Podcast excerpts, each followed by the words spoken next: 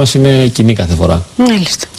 Και ε, συμπεριφοράς. Η ψυχολογία της συμπεριφοράς, ε, ειδικά στις φοβίες, μπορώ να πω ότι χρησιμοποιείται συστηματική αποευαισθητοποίηση.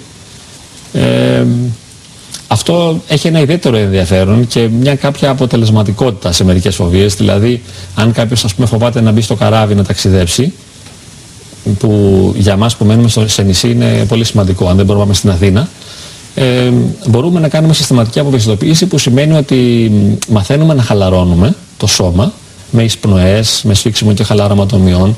Δηλαδή, αφαιρμόντας μια μεθοδό, μπορώ να κατεβάζω τους τόνους, το έχουμε ξανακάνει και αυτό μαζί σε Ναι. μια άλλη εκπομπή. Ναι. Και ενώ πέφτω σε μια κατάσταση βαθιάς χαλάρωσης, μετά αρχίζω να φέρνω στο νου μου σκέψεις και εικόνες οι οποίες με αγχώνουν. Ε, μετράω, χαλαρώνω λοιπόν και φέρνω μια εικόνα. Ας πούμε, ετοιμάζω τις βαλίτσες μου.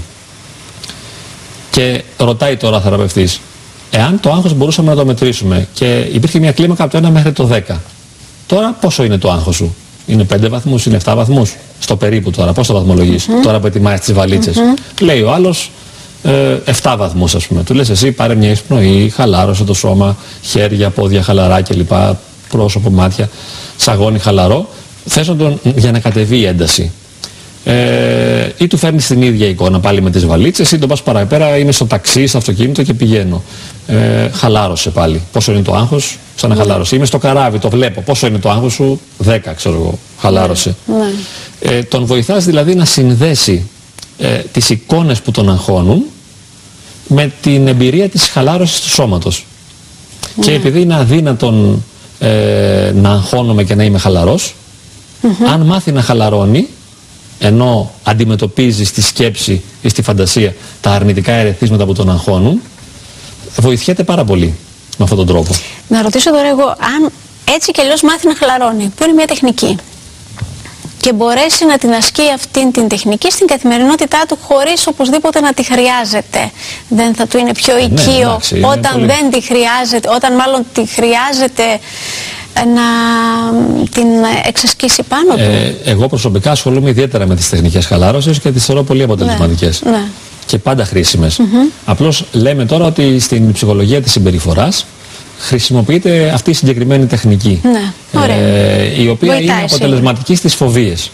Βέβαια, ε, μπορεί να γίνει συστηματική αποβαισθητοποίηση και στην πράξη.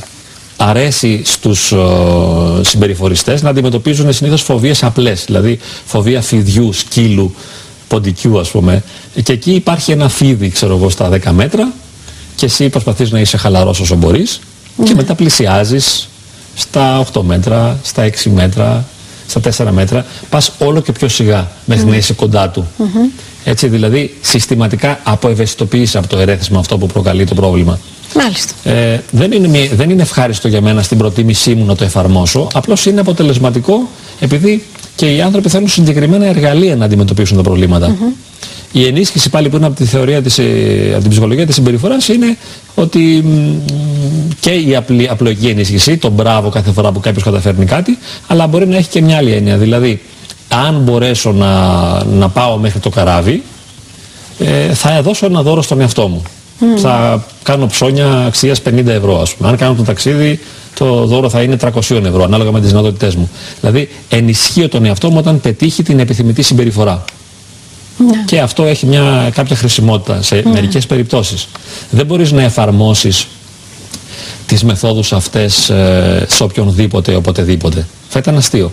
Μάλιστα μπορώ να πω ότι αυτό που χαρακτηρίζει τον ε, θεραπευτή, ε, κατά τη γνώμη μου, είναι η ικανότητά του να ανακαλύπτει ε, τι χρειάζεται κάθε άνθρωπος για να μπορέσει να του το δώσει. Αλλιώς θα ήταν ένας απλός τεχνίτης. Αν εγώ εφάρμοζα δηλαδή τη συστηματική αποευαισθητοποίηση θα ήμουν ένα τεχνίτης. Α- Κάτι πάρα πολύ απλό. Ε, φτιάχνω αυτό το πράγμα. Ενώ το σημαντικό είναι η διάκριση, να μπορέσω να διακρίνω τι χρειάζεται. Τι ταιριάζει. Και, κάθε, Τι και μπορεί και να ταιριάζει. το αλλάξω. Και τι δηλαδή, μπορώ να προσαρμόζω. ξεκινήσω από Ναι. κάτι και να το σταματήσω. Μερικές Ωραία. φορές έχω ξεκινήσει με τη χαλάρωση και την έχω σταματήσει. Αν δούμε τώρα την Gestalt ε, ψυχοθεραπεία, που και αυτή είναι έτσι σημαντική, ε, από την ψ- Gestalt σημαίνει μορφή, θα μπορούσα να πούμε, είναι μια γερμανική λέξη. Δεν αποδίδεται ακριβώς με, την, ε, με τον όρο μορφή. Ε, μ, έχει ένα ενδιαφέρον ε, και η Gestalt για μένα, όπως το χρησιμοποιώ. Δηλαδή, αυτοί οι άνθρωποι εστιάζουν πολύ στο εδώ και τώρα, στο βίωμα της στιγμής. Δηλαδή σε αυτό που εγώ αισθάνομαι αυτή τη στιγμή. Δεν πάνε στο παρελθόν τόσο πολύ να δουν τι έγινε τότε και σαν αναμνήσεις. Ε, αλλά ε, είναι σημαντικό αυτό που νιώθω. Ε, μπορώ να πω κάτι σχετικό με αυτό. Δεν ξέρω Ναι. αν έχουμε καθόλου Ναι, χρόνο. βεβαίως, Πρέπει να έχουμε. σταματήσουμε. Βεβαίως έχουμε. Κοίταξε, ε, ε, έρχεται ένας άνθρωπος και είναι αγχωμένος, είναι ταραγμένος, ε, έχει ένταση, έχει άγχος υπερβολικό. Ναι.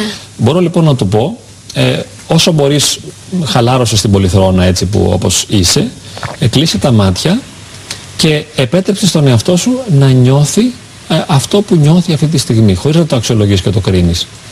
Ίσως τον βοηθήσω να πάρει μια-δυο εισπνοές, ίσως όχι. Το σημαντικό όμως είναι να συνειδητοποιήσει τι αισθάνεται τώρα. Πώς νιώθεις. Μπορείς μάλιστα να τον οδηγήσεις. Πώς νιώθεις στο σώμα. Τα αισθήματα είναι κυρίως σωματικά. Δηλαδή, τι αισθάνεσαι τώρα στο κεφάλι σου, τι αισθάνεσαι στα μάτια σου, πώς είναι το σαγόνι, πώς είναι το στήθος, Ναι. Πώς είναι τα πόδια.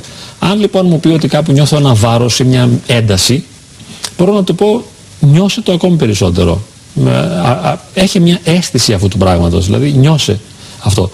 Και θα μπορούσα να του πω μετά, εάν αυτό το βάρος, αυτή η ένταση, αυτό το σφίξιμο μπορούσε να μιλήσει, αν είχε φωνή, τι θα μας έλεγε; Δηλαδή γίνε εσύ η φωνή που μεταφέρει το μήνυμα αυτού του σφιξίματος. Και είναι ξεκάθαρο μπορούσες να πεις; το πρόβλημα κάτω από αυτή τη διαδικασία. ε, θα μπορούσε να εκφράσει κάτι. Ναι. Εγώ προσωπικά ενδιαφέρομαι κυρίως να, να τον βοηθήσω να συνειδητοποιήσει τι είναι αυτό που το συμβαίνει και να του δώσω την ευκαιρία να έρθει σε επαφή με τα συναισθήματά του. Και να έχω και μια αφετηρία για το διάλογο μετά. Γιατί αυτό που θα πει εκείνη την ώρα, αυτό που θα μπορεί να βγάλει μια κραυγή, μπορεί να βγάλει ας πούμε μια φωνή αγωνίας. Δεν αντέχω άλλο. Μπορεί να βάλει τα κλάματα. Ε, μετά θα το αξιοποιήσουμε. Καθώς χαλαρώνουμε, ε, είναι σαν να μπαίνουμε σε μια βαθύτερη διάσταση, σαν να πηγαίνουμε για ψάρεμα, ας πούμε, και θα ψαρέψουμε κάτι και θα το βγάλουμε στην επιφάνεια. Αφού το βγάλουμε στην επιφάνεια, μετά μπορούμε να το επεξεργαστούμε. Ε, ε, μένω σε αυτό το τι νιώθεις αυτή τη στιγμή; Έτσι, και τι σημαίνει για σένα αυτό που αισθάνεσαι και τι θα μπορούσε να μας πει, τι μήνυμα θα μπορούσε να μας δώσει αυτό που αυτή τη στιγμή αισθάνεσαι; Βέβαια, σαφώς αυτά δεν γίνονται κατανοητά. Ε, κάποιος θα μπορούσε να το βρει και αστείο όλο αυτό. Γιατί δεν έχει λειτουργικότητα. Αυτό πρέπει να, να χρειάζεται να το εφαρμόσεις στην προσωπική σου ζωή σε κάποια συγκεκριμένη στιγμή και να δεις μετά αν και κατά πόσο λειτουργεί επάνω σου και αν είναι λειτουργικό.